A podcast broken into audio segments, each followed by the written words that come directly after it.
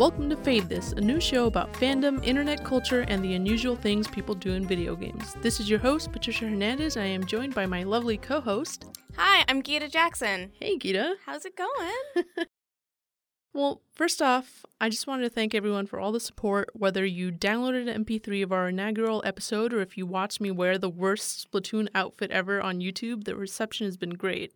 It was a pretty bad outfit. Mm. Thanks, Gita. no problem. uh, so, as I promised in the first podcast, from now on, the show will have a segment where we read your mail and comments. Today, I wanted to highlight a few different responses. Sweet. Okay, so I'm going to read the first one. Let's see. First up, uh, Kotaku commenter Lord Disco says, One of my favorite online experiences was meeting two guys on Xbox Live when Halo 3 initially came out. We just randomly got hooked up in a team ma- team match online and all chatted. It was me, a 25 year old from South Carolina, Carolina, a 23 year old Canadian, and a 12 year old from Texas. The 12 year old is the only weird one, but we found out quickly that he was playing Halo 3 during the day on a school day. Hey man, shouldn't you be in school right now? I remember asking him. His response shut both of us up. He said, I have cancer and my doctor says I only have one year to live. That's why my mom doesn't want me to go to school anymore because she wants me to spend more time with family and doing what I love, playing video games. For the next year, we played all the time together. We played and played and played until that kid never signed on online again. Playing on Xbox Live never felt the same again. I still keep up with the other guy, especially since we're in the same age stage of life, early 30s, married, kids, etc. But we had such an extraordinary online experience with that kid. How I wish online experiences could be like that again. That's a beautiful story. Yeah, that's really intense. I wonder what happened to the kid. Uh, well, I mean, hopefully he recovered and realized that he wanted to spend more time outside, and that's what I'm going to believe. All right. So, Kotaku commenter Buckeye says, "True story from 15 years ago. I was very heavy into Halo 2 and 3 with coworkers at Best Buy, and we would always trounce around and have some fun over a lot of beer. We eventually played with or against a guy named Travis in Buffalo, New York. We lived nowhere near him and became regular but playing buddies. After a few months, Travis said he was between jobs and on hard times, so we called up his local Best Buy, put in a good word for him, and got him a job. Never met this guy outside of Xbox Live chat. That shit will be missed. That is amazing. Yeah, it's a real like I wish someone got me a job like that. Shit. true, true. Um, so this comes from YouTube commenter E Helsing three. I had the same thought in Splatoon 2 because I just randomly got some friend requests from people that I played a couple matches with. My gut reactions was to deny them. But when it first happened, I hesitated because I thought, wait, why do I feel weird about this? Didn't this used to be okay? I remember back when I had friends on PSN who I met only through online games and who I never met through in real life. Why is why is this not a thing anymore? Then I denied the next person because my antisocial instinct went out. See, that is exactly why I felt weird sending out those friend requests because I was wondering if the other person on the other side would have just been disgusted. For all I know, yeah, that friend request went to this commenter and they were just like, what the hell? Yeah, they're like, who's this weird creep wearing a bike helmet? yeah, maybe that was what fucked me up. They like looked at my profile and they saw that I was wearing the worst outfit and they're yeah. like, that's not someone who you I want to be friends with. You got mean girled on Splatoon 2. I mean, do you find yourself doing that when you like walk around outfits. just judging the outfits? I judge outfits very heavily. Is there anything that characters wear that you just are like, that's a bad the, squid? The, the, messed up Tiva sandals, I hate them. They're like so bad. And like, I understand and respect the people that wear the bike helmet, but I, it doesn't look good on with any of the hairstyles. It just doesn't look good. Mm.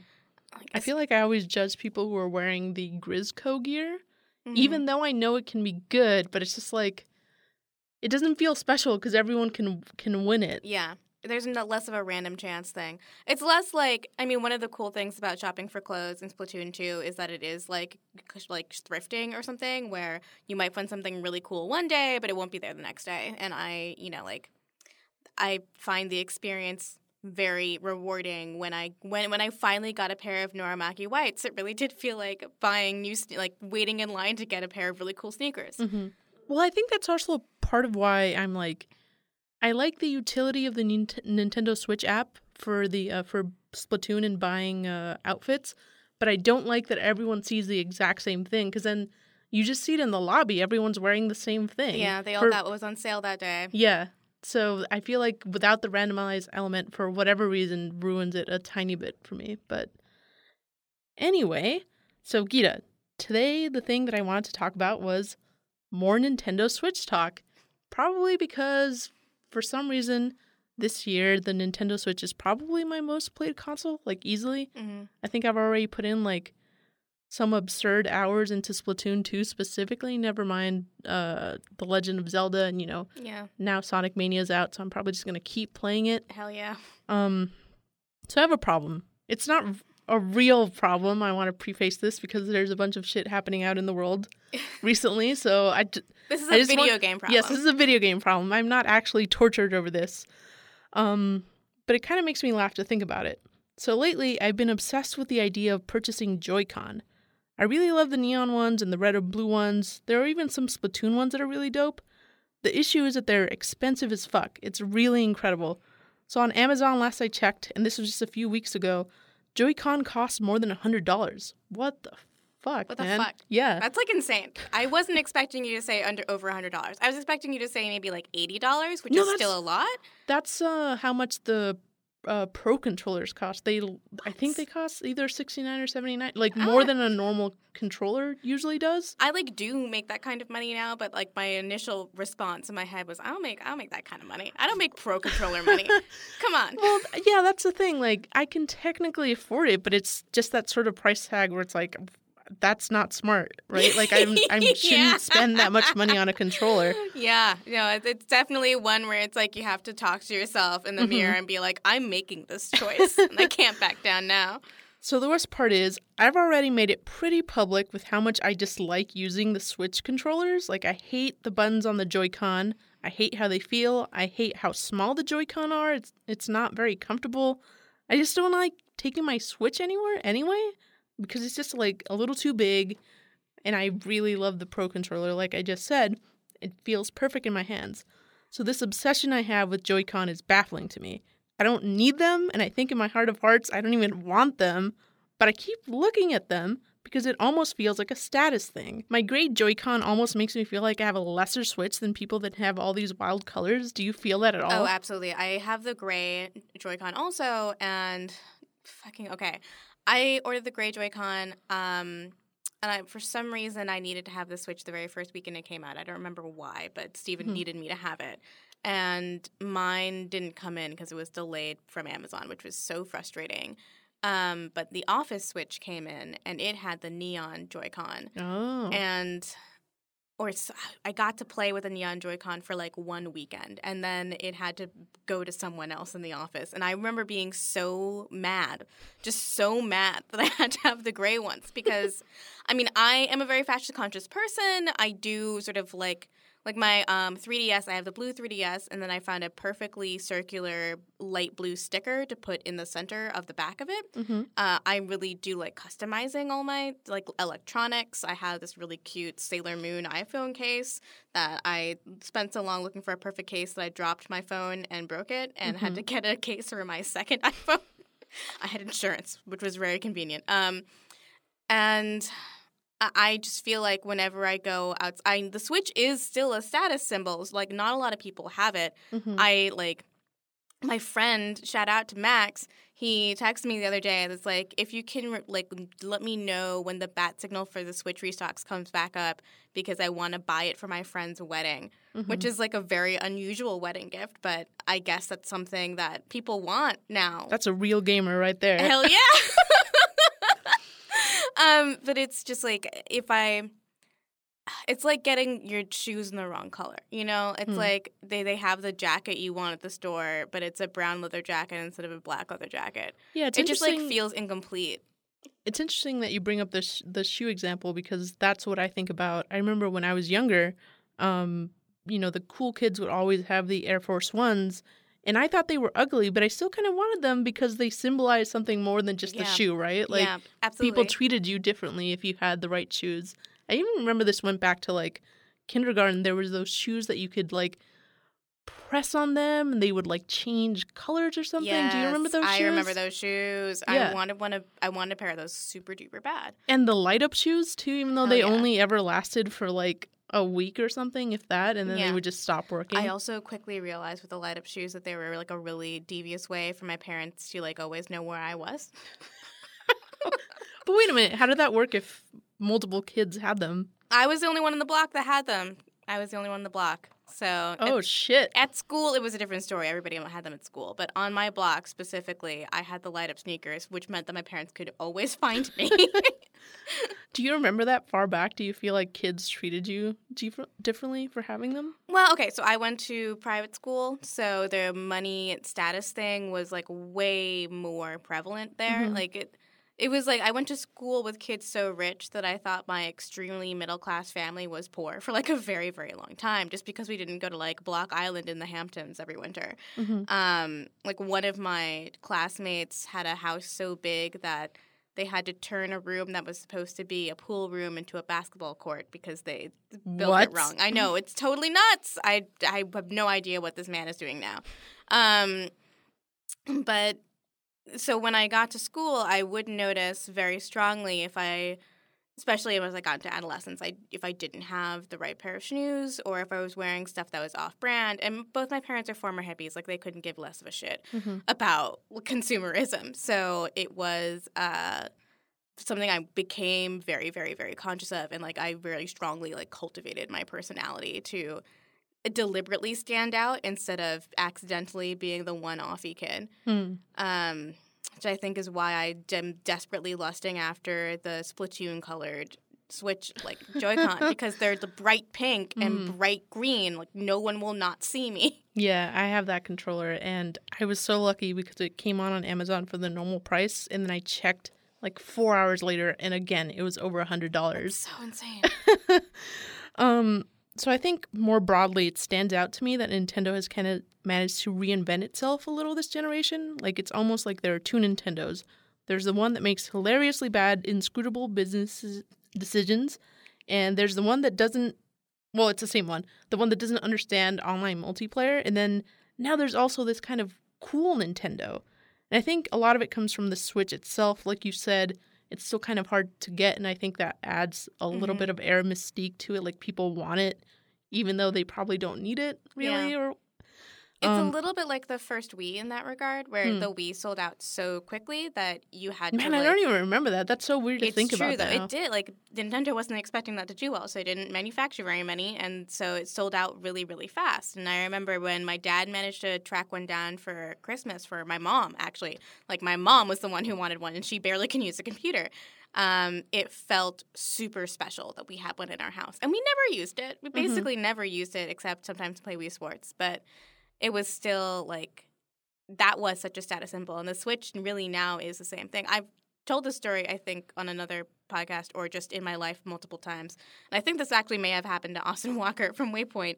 But um, a friend of mine, some one of my friends, told me or said in my vicinity that they were on the swi- on the subway and playing the Switch, and someone came up to them and was like, "I will give you four hundred dollars for that right now." Did they do it? No, they kept their Switch. And my fear about playing the Switch, like in public, has always been that I'm gonna like get switched from by someone. Is that the official Switch. term? Yeah, I The think official Nintendo TM term? if you get, they trademark that. There's like an explainer with Toad Swing. If you get jacked for your Switch, that's called getting switched. So even just beyond the status of it of the system, I think the system itself is really sleek and well designed, and especially compared to the Fisher Ass Price Wii U. Um, but also, have you noticed this about their ma- marketing campaign? Like, it's almost not about the Switch at all, or like the games that you can play on it. Many new commercials barely even show you Switch games. They just kind of show you where you can play it, whether that's like pulling a Karen at a party or having your Switch with you in the middle of the wilderness. It's almost like they're saying, "Hey, don't you want to be this cool? You could be this guy in or this girl in this awesome situation. You just need the Nintendo Switch, available in your local Best Buy at like I don't know. In basically only in the Targets in Harlem is what I've heard. oh wow, okay, Yeah. good tip, hot tip. yeah, uh, Charles from Gizmodo was like, I was looking for a Switch for a long time, and then I just went to the Target in Harlem and I found one, and I was like, okay, Damn, So- check that out. But yeah, you know, I um, I. I, I've noticed that too about the ads, especially the Splatoon ads. Um, really stuck out, struck out to me because usually with Splatoon, it has such a fun world. I thought they would be showing off, you know, Pearl and Marina and Splatfests. And yeah, why isn't Marina up there? Like people actually super love Marina. She is such a lovable little mascot character. Um, and fans are finally coming around to Pearl too, which I like. They sort of get the dynamic between the two of them now. Like it's you know, it's a older. they sister, ate enough sister. shit Yeah. during the last Splatfest. now that they're like, okay, we get it now. Um, yeah, so it's um, but that game, yeah, it's all about people playing their Switch in cool situations. like in the middle of a skate park. Yeah, on a rooftop bar, Mm. which I mean, hell yeah, that sounds awesome. Let me play my Switch in, my, in an infinity pool.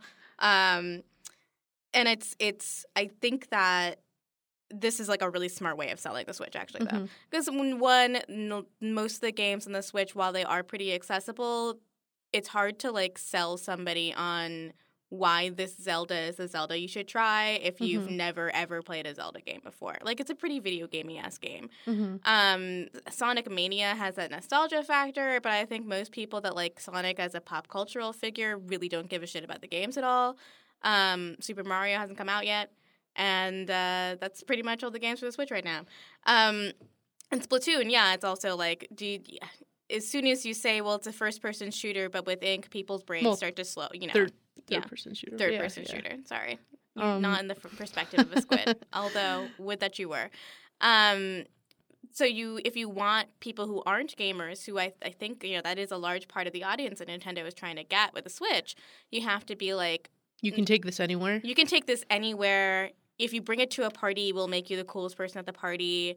Um, it is a cool fashion accessory. Mm. I mean that. Yeah, was- if you yeah. have the neon Joy-Con. Absolutely. um, I mean, that's sort of the thing that Apple was trying for a while with the Apple Watch. That's true. Yeah.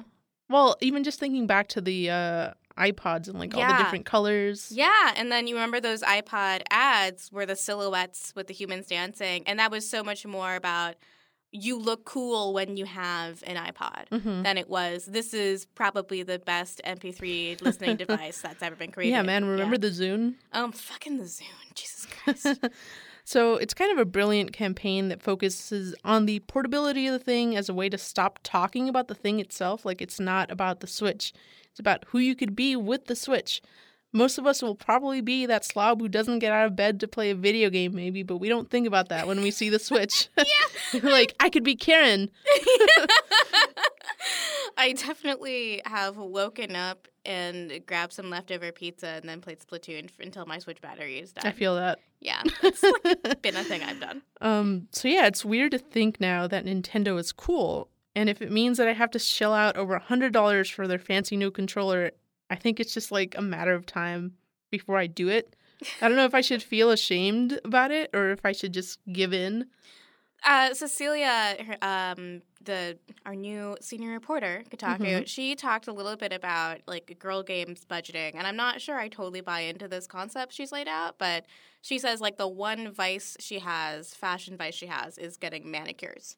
Hmm. Um, and I, you know, I try to spread it around a little bit more. Although I bite my nails too much, I can't really get manicures. But I don't know. It doesn't like bug the idea of spending over a hundred dollars on a fashion object doesn't bother me. Mm. Once I start thinking, No, but of, see that you that's interesting though that you would consider the controllers a fashion object, I definitely consider them a fashion. not a object. hardware thing. No, like uh, I mean, I guess that's true because I'm not even thinking about like using them. I probably won't use them. I'll keep using the Pro controller. It's Yeah. entirely about the look of the console. Yeah. You know, I mean, I think it just I I know I need to get in like a new purse and I've been looking at like these Kate Spade purses that are like a hundred and fifty dollars and like that's a normal price for a purse. And like sometimes, you know, the Joy-Con I think for me it's a little different because I like the Joy-Con and I Hmm. use my Switch in handheld mode all the Fair, time. fair. Um, but I do think I like under I understand and appreciate the need to have something aesthetically perfect. Um, and if your Switch is not going to be complete until you have bright neon yellow Joy-Con, like, Tim Rogers immediately shelled out the big bucks for the Arms bright yellow Joy-Con. That's kind of what I want to. Yeah. I guess now that you mention really it, good. It's not even just the Joy-Con. Like I was thinking about which 3DS I should get now that there's the what is it the The new 3D 2DS, yeah. XL, whatever. Um, and I didn't end up getting it, even though I think it's faster and, and lighter because I hated the color. And I went back and I looked at the older ones, and I'm like, kind of thinking about getting the uh, really pretty Animal Crossing one because it's so beautiful. and I don't feel like they've put out any 3DSs that look better than that since then. So I mean, I agree. I, I remember this when I was getting my the original DS that I was looking for the difference between the um, original DS model and the the DS XL, whatever the second model was called. And I, I remember deciding to pay a little bit more for the second model because then it came in that really pretty metallic pink. hmm. Um, I think Nintendo definitely strives to make their consoles look a little bit less uh, unfun. You know, I Hmm. feel like the um, the Xbox One and PlayStation Four look like sad VCRs. You know, well, I guess yeah. Now that you mention it, I feel like all the time when special editions come out of those games, they're just uh, of those consoles. They just look so, It so ugly. Yeah, do you Like I don't remember the- understand the- who gets paid to make the designs of these like big franchises that often just put out like these really ugly decals. Yeah, um, I remember Xbox 360 for a while was trying to get in on the fashion object thing too because it was becoming this thing that celebrities played and like everybody played. It was a very ubiquitous object, and they did a bathing ape. Um, 360 and I think a Supreme 360, and they were both so fucking ugly. And those are like fashion brands that have mass appeal and make clothes that look kind of okay sometimes. But I think also it's just it's difficult to make an item like that look cool. I think yeah. like at most you can kind of hope that it's sleek. Mhm. I guess. But like you said, they look like VCRs. Like I can't ever recall seeing a VCR that like looked cool. Yeah. It was just well, how how much tinier is it this time? Like yeah. How can we get it smaller and have it take up less space, Mhm. essentially? And yeah, the new versions of the PS4 and Xbox One, they're all just smaller and smaller and smaller. Mhm. Um, I remember, you know, when they announced the Xbox One and three and the PS4, I remember thinking like, well, one's an upright VCR and one's a slanty VCR. um, but with the Switch and, and with all of Nintendo's consoles, even though the Wii U was like a Fisher Price ass piece of shit, um, it did strive to feel a little bit more like a toy, honestly, like a Mhm. toy. And like, there's not anything wrong with Yeah, I think that was that intentional. like toys. Then I Yeah. think they assumed that if everyone was going to have it, that probably meant children. Because I feel like yeah. you know Nintendo products have this uh, stigma, or not stigma. They're known for being indestructible. hmm So in that, the Wii U definitely looked indestructible. The Yeah. Switch, I don't think. I don't want to give it to a isn't. kid. Yeah, I do not want to have a kid touch my Switch ever. I don't. I'm so afraid. Sometimes I will put the Switch down on my bed and sit on my bed to like tie my shoes or something, and then I will like immediately get up and move my Switch to a far away place because I'm so afraid of breaking that screen. Yeah, I'm like dreading that first moment when I accidentally scratch the screen. Oh my god. it's not even that I am going to care that much, I don't think, because like I said, I don't like taking it with me anywhere, but just the annoying the annoyance of seeing it there. Kind of like when you get an iPhone for the first time or a phone and you're just like counting down to when you get that scratch. Yep. Who is going to be the person at Kotaku.com that writes uh, the article titled "I broke my Switch screen and uh, now I want to die"? Will it be Kirk Hamilton? maybe. I'm just thinking about the fly thing that he said. God. Ida, Patricia. you wanted to talk about No Man's Sky? Hell yeah, I do.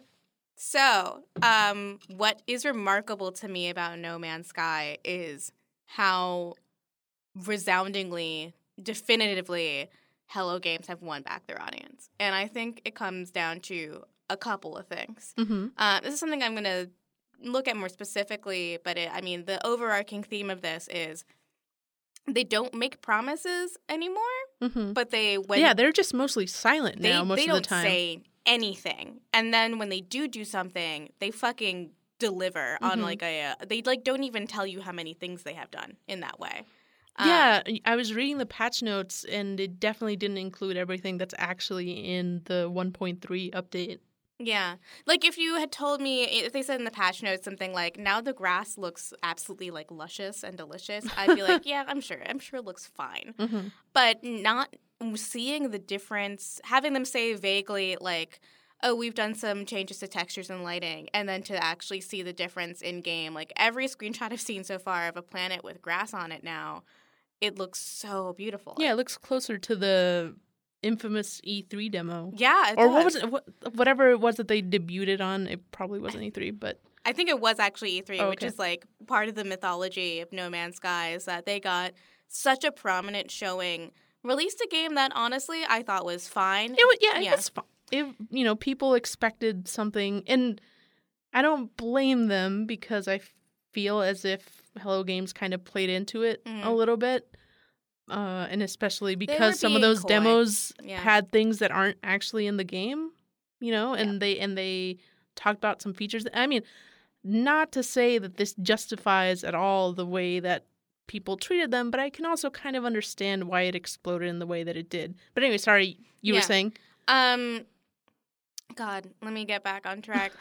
Well, I so they they uh under promise and they over deliver. I think Yeah. literally some people were uh bewildered just to look back on their starter planet or the planet that they last did a save on and then come back and Yeah. everything looked well, way better. the capital planet of the galactic hub actually became like literally a whole different biome and was like now is like a snow planet.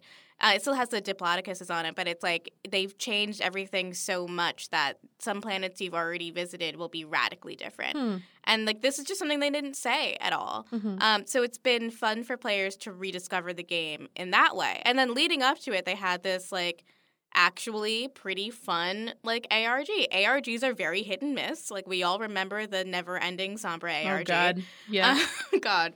But I mean, to their credit, it sounded a little bit different. They sent what was it? They sent cassettes to a bunch of Yeah. different people. So I talked to a few people from that were d- deeply involved with the ARG from Reddit and YouTube, and a bunch of sort of popular No Man's Sky, you know, the Reddit moderators from a bunch of communities and some YouTubers got sent cassette tapes that sort of hinted at an ARG, and they actually haven't figured out what how the cassettes are related to the No Man's Sky stuff. But so for all we know, to that there's some other big Yeah. secret that people haven't discovered yet. Yeah, I mean, this is another part of the over under promising, over delivering thing. They have started just saying things like, like with the portals. This is what's really, really getting me. Is like with the portals, they've said this portals work now, and you need to unlock the uh, certain amount of glyphs to actually use them, and you can learn glyphs like you learn any other language.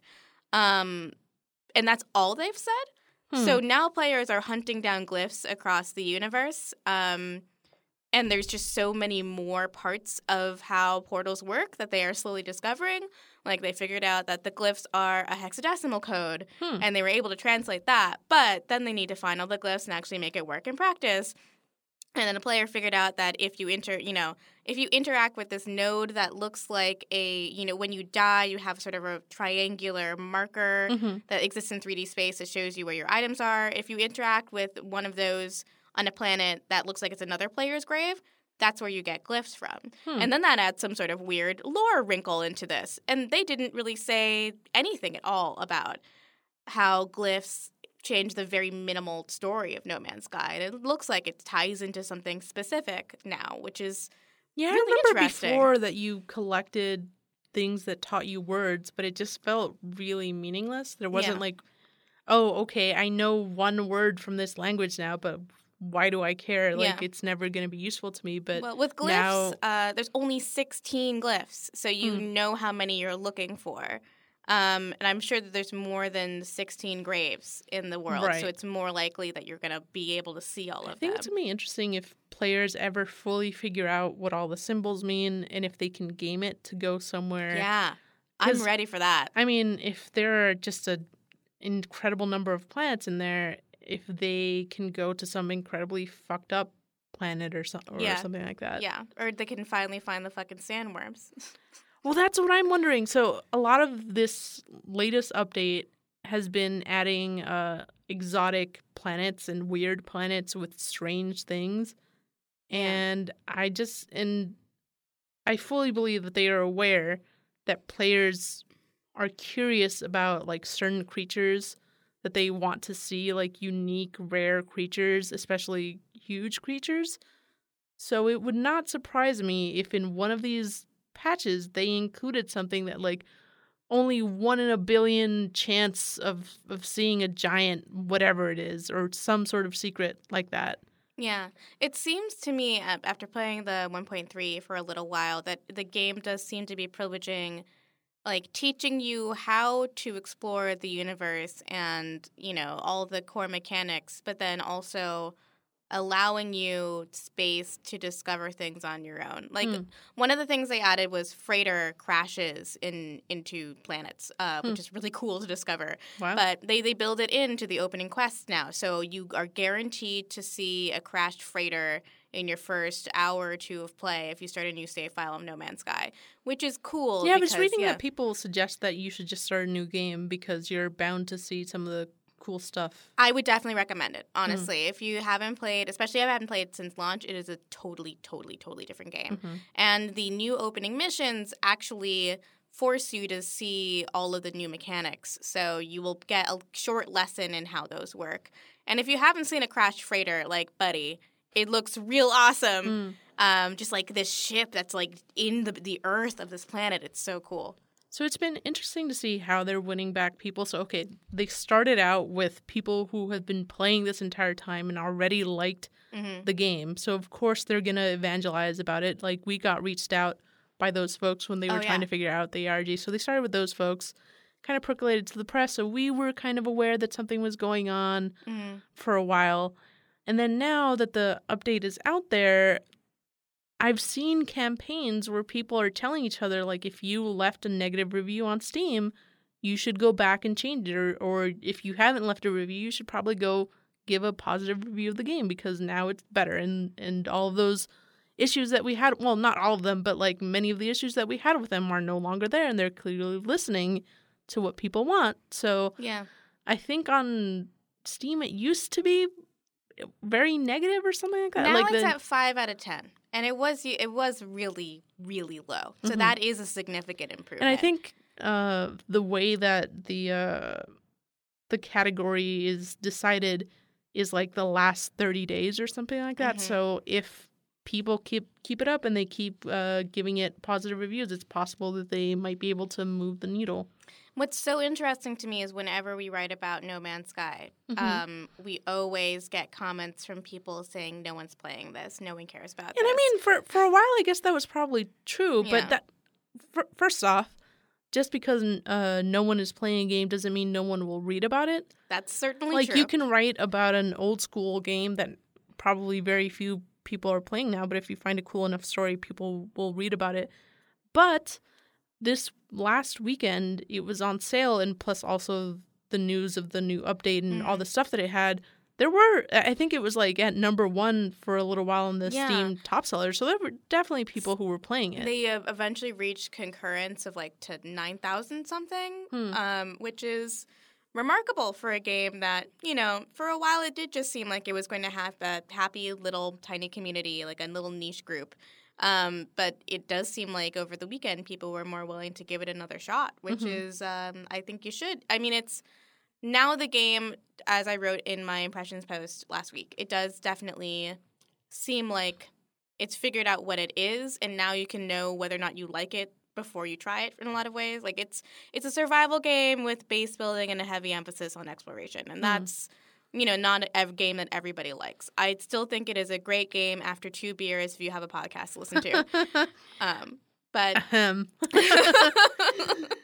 I think I definitely at some point should write a list for Kotaku of just games to play when you're stoned and want to listen to podcasts. I'm sure our listeners might have some suggestions there if you send 'em in. want to write to us and tell us what you play while you uh, listen to podcasts. But yeah, I'm excited to jump back in. I might start a new save file. I don't know. I'm like kind of attached to the stuff that I feel like I toiled to get some of those items, so I kind of don't want to give them away. But The thing is, though, you there's so many cool things now that you will get handed to you if you start a new save file, Mhm. which that is persuading me to start a new save file. Like I was able to find a multi tool with a terraforming gun thing in it Hmm. like right away. And I don't know when I'll be able to find one at my current save on my PS4. And I'm just sort of like, maybe I should just go ahead and do that. So you were reading a little bit of the uh, reactions for people who are part of the Galactic Hub, and you mentioned it earlier, but for listeners who might not know what that is, do you want to tell them The quickly what that is? Galactic Hub is this project from players that are trying to map out um, a corner of the, I think, the Euclid galaxy. Is it literally a, a corner of it? Yeah, it's just like a little like chunk of it. Mhm. Um, I think it is over off in one corner, and they don't want to necessarily explore it in like hundred percent this area, but they do want to make sure that there's one place where players can go where it's heavily landmarked and you can sort of you can sort of have an idea of what is in there. Mm-hmm. Um, it It's like a weird, almost tourism thing. Yeah, right? like you can read about it before you go there. You can see really what nice. creatures l- live there. The, I think someone even wrote like a fanfic about the planets there, and you like, in order to unlock parts of the story, you have to visit the planets and find the specific, not portals. I forget what they're called in the game, but like, oh, because you can leave messages for other players. So you have to read the message to get the password to read more of the of the uh, fan fiction, which I think is really cool That is so neat. Oh, so like this entire time even though i feel like the public at large kind of disowned no man's sky it's had this really active engaged player base who loves the shit out of it and found things to do even though i feel like the oh, big yeah. thing around this game was like well what do you do in it you don't even do much like you just you just go to planets and, and you just look at it and then you don't have much to do but these yeah. people found so many different things to do even within that and now there's more stuff to do because there's because they've kept updating Yeah, I it. mean, my big thing that I did, I my one friend Nico and I uh, would write each other fake postcards from the planets we visited and like send each other screenshots, and it was like this weird pen pal thing we did. It was really really Hmm. fun and relaxing, and like you know she like made up little stories about you know being a solo woman adventurer out in Huh. space in a spaceship, and I it felt so relaxing. Um, but yeah, the Galactic Hub is that sort of writ large. It's like a bunch of players and decided. Actually, the mod of no, it was uh, the person who had first met the first person to meet another player. Um, went to the Galactic Hub, went to the planet, the capital planet, the Galactic Hub first thing, and he said that his first instinct when the update went up was to go check out the capital planet to see what had changed. Um, and he's told me that the Galactic Hub, you know, gave the feeling of joint exploration before Hello Games ever got around to adding Huh. the sort of limited multiplayer that they've added. And, you know, I can see it. There is something about that's why people like stuff like geocaching, right? We're Mm. belonging to a network where you don't necessarily have to inter- interface with anyone, but you can find really just knowing cool that someone else was there. Yeah, I mean, it's what I used to love about making mixtapes too, or the idea of having a pen pal is just, you know, just someone out is out there that is reading your words right now Mhm. and finds you interesting. Yeah, like throwing a message out in a bottle. But although you can do that a little bit more literally in No Man's Sky. yeah, definitely. So you posted about this. I didn't listen to the clip, but I can't imagine what it must have felt like after this entire saga of No Man's Sky of like players not being able to meet to have these two players be the first people to talk to each other. yeah, And part of the reason that they were able to do it was because they were at the Galactic Hub, so there was more of a chance of encountering someone else. yeah. So only up to 16 players total can be do the joint multiplayer thing at one time. Mm-hmm. So um, you have to, I would imagine, in order to re- you know, like really interact with somebody, you'd have to be in a place where you are gonna meet meet some players. You know, um, so these he actually met two people right away after Oh, really? the update went up. Yeah. So the first person Did he they met- um like plan for it or did no, it just was happen? total by accident. He said he like saw the green like highlighted like icon and he was like, "Huh, is that like new items that I need to pick up?" And then he Hmm. realized that it was, you know, that person was talking to him and it was another player. Mhm. Uh, and actually, apparently, you can now build monuments in game that commemorate the meeting of you and another Oh, player. wow. Yeah, it's really I'm just cool. I'm just trying to imagine what this is like because uh, I'm probably never gonna go to the Galactic Hub because it sounds like a lot of work to try to navigate my way there. And like kudos to these players that figured this shit out because that's too much effort for me.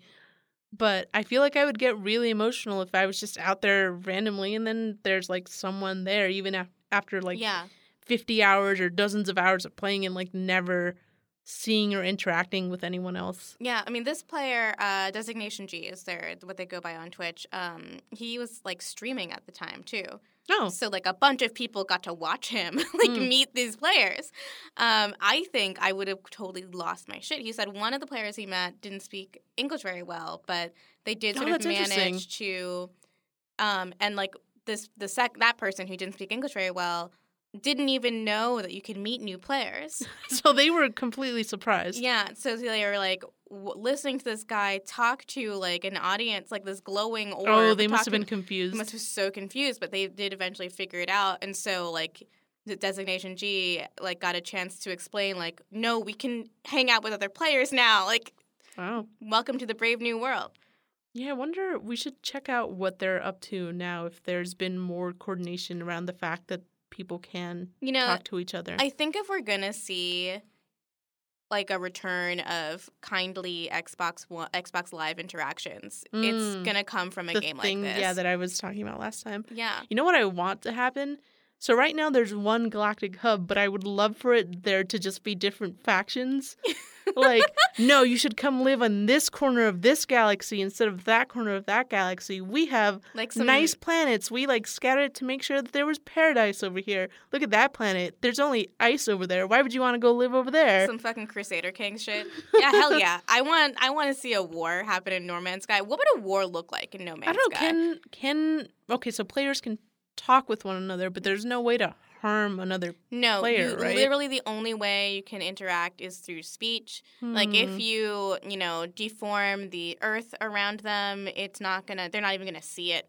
So it really is just, I just- voice chat with little Hmm. orbs. Yeah. I I really want to see chaos spring into this. I've I want learned- to see. So much want- about you in this moment. I I want to know what a No Man's Sky troll is like and how they would like Wouldn't just mess like- with people.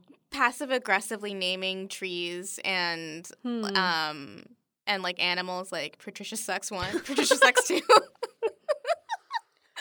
I would do that. I'm that petty. or like, uh, let's say that there's this area that's known for being beautiful, but uh, a player gets shepherded into like this super toxic planet with like awful animals in it. Mm. I don't know, man. Someone needs to figure this out because Yeah, or just It- like defiling a like really pretty area with like a, a base shaped like a dick or something. space is too kumbaya right now. So, No Man's Sky players, now that you have a larger community, you need to figure that out. yeah, get mad at each other. For us, Um, but yeah, most of the stuff that I've seen has been really heart- heartwarming. So now that there's portals, uh, there was this player on Reddit, I think, who made a planet commemorating his dad who loved space, and I think played No Man's Sky with him a little bit. oh, that's cool. So he named the planet after him, and he gave everyone else the uh, the address to go to that place, and Mhm. people were visiting it, even though they didn't know this guy's dad at all. That is always like I love stories like that Hmm. so much. Like my favorite, I think my favorite video game story is something that Patrick did for Kotaku. Patrick Klepek, who's now at Waypoint, but used to be at Kotaku. Rip. Rip. Sorry, dude. be have fun with your daughter. Um, he wrote, a story about uh, a- this a save file for Skyrim, I think, Hmm. um, where the player just like would just turn it on and like look at the point where his brother was in Skyrim before he died, and then uh, turn it off and just like not move the character, not do anything at all, but just turn it on and turn it off. And then someone made a mod so that at those exact coordinates, the player could put a grave there. And then Wow. lots of players started putting that grave in their games too, which is weird, but also like um, it, it is sort of a cool way to, for the community to be like come together to comfort someone that they don't know. is like we'll all we'll all remember your brother. Um, Huh. Yeah, Patrick's. I was I was thinking of, and there's another great story um, about uh, the player that got to play Breath of the Wild before they died of cancer, and I was like, Mm. oh, that was also a Patrick Klepek story. He's really on the video game people who die Yeah. beat. Uh, or uh heartfelt articles. yeah, let's heartfelt articles a little bit less grim. Love you, Patrick. Um, but yeah, it's I think though, I mean, you want to see drama in space, and I'm not gonna say I'm yeah, not. man. Like I'm not down for I'm down for drama in space, but I love that this game is nice now. Like for a long time, No Man's Sky, all it was was drama in space. Hmm. I remember when the subreddit was just every day people screaming at Sean Murray. Hmm. Like now, literally, the right before the update, someone made a post in the subreddit that was like, "If Sean Murray comes back, we need to welcome him with open arms. Like we can't be dicks about this anymore." And it was so sweet and kind, and I love seeing people. I love seeing people turn around on this game because I always thought it was good, and I think it's even better than it was at launch. And you should take a chance on it. You should change your Steam reviews, probably. Please do that. All right. On that note, I think we're gonna close out for the week. It was a super fun show. Um, we are now on iTunes, so if you find us on iTunes, we're Fave This. Um, please leave us a rating and a review. If you leave a great review or an interesting review, it doesn't have to be positive. Um, we will read it on the show.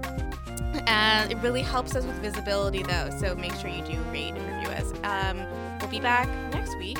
Uh, I am Gita Jackson. I am joined by Patricia Hernandez. Oh, and if you have any uh, comments or topic suggestions for next week, make sure to email me at patricia at kotaku.com.